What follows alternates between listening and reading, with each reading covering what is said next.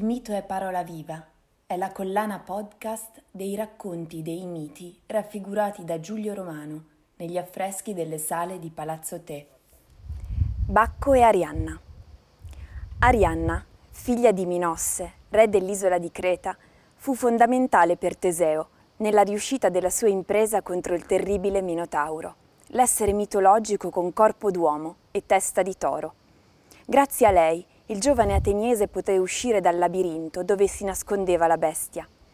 La fanciulla, per aiutare Teseo, si rivolse proprio al costruttore del labirinto, Dedalo. Il grande architetto le suggerì come l'eroe dovesse comportarsi per colpire il Minotauro al momento giusto e quindi come uscire dal palazzo senza perdersi. A tale scopo consegnò ad Arianna un gomitolo di filo che Teseo doveva srotolare lungo il percorso in modo da ritrovare facilmente la strada. La principessa, innamorata dell'eroe, lo soccorse, ricevendo in cambio la sua promessa di prenderla in moglie. Egli fu fedele all'impegno e al ritorno verso Atene la portò con sé. Arrivati sull'isola di Nasso, però, approfittando di un momento in cui Arianna si addormentò, ripartì per il suo viaggio abbandonandola sulla spiaggia. Presa dalla disperazione, la fanciulla iniziò a vagare per l'isola e presto si rese conto di essere rimasta sola.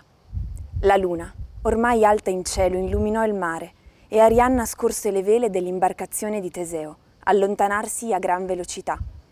Ma il suo dolce e triste lamento arrivò alle orecchie del dio Bacco, che giunto sull'isola per consolare la ragazza, rimase così ammaliato dalla sua bellezza da decidere di prenderla in moglie.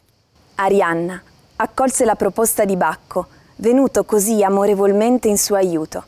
Quest'ultimo inoltre la onorò, prendendo la corona che indossava per lanciarla in cielo e farne una costellazione, la cosiddetta corona boreale, di cui le stelle principali formano un arco semicircolare collocato nell'emisfero nord.